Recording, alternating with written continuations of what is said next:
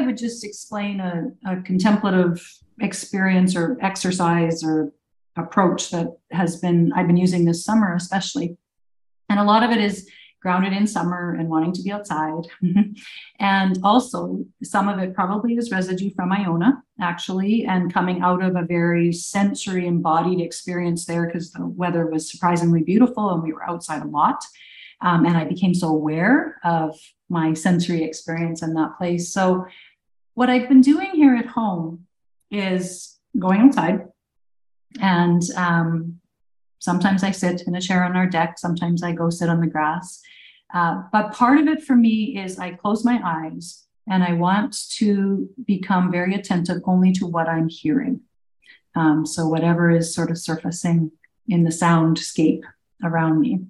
Um, I know that some of this is uh, my own, again, sort of wanting to be weaned from words or wanting everything to kind of come at me. I, I do love as you can tell.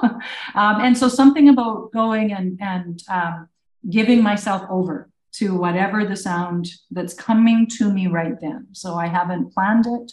Um, it's not a piece of music that I particularly love. I just go outside and let whatever sound is coming to me. And I usually start again with some prayer, prayer, uh, prayer and breath. Um, I start with some sense of becoming grounded and centered in my own body. And then almost always there is the sound of some wind. I do live on the prairies. um, and I love, actually, I kind of love wind. And one of the things that's showing up for me this summer is when I close my eyes like that and I'm just attentive to the wind, it I actually do really love it, whether it's gentle or whether it's blowing strong. When I don't love it is when it's interfering with what I want to be about, whatever that might be you know, outside working in the yard or maybe at a lakeside and I don't want to be sandblasted or whatever.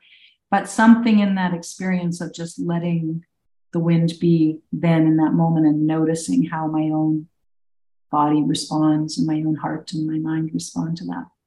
One of the things that has shown up in that time for me, and I would encourage, you know, listeners to do in this is part of it is staying attentive to what the sound that's coming right in that moment. So my experience this morning was a very loud screeching hawk.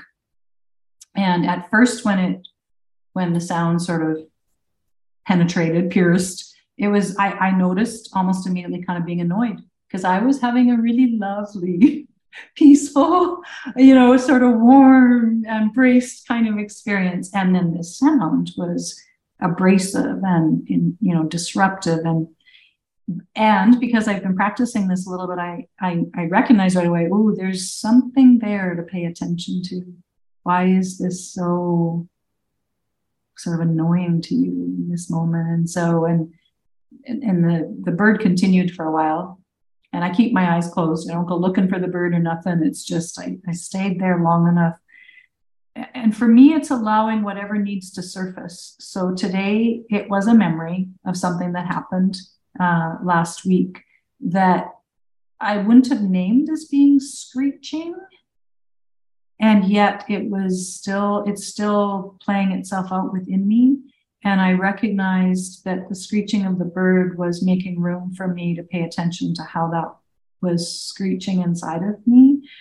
Um, and I haven't even fully, you know, sort of absorbed that. But the experience of remaining there, allowing whatever surface, um, making room for what it might be that it has to offer me and not trying to force it, like not trying to force some kind of connection. Oh, it means this, just making room. So that was today's.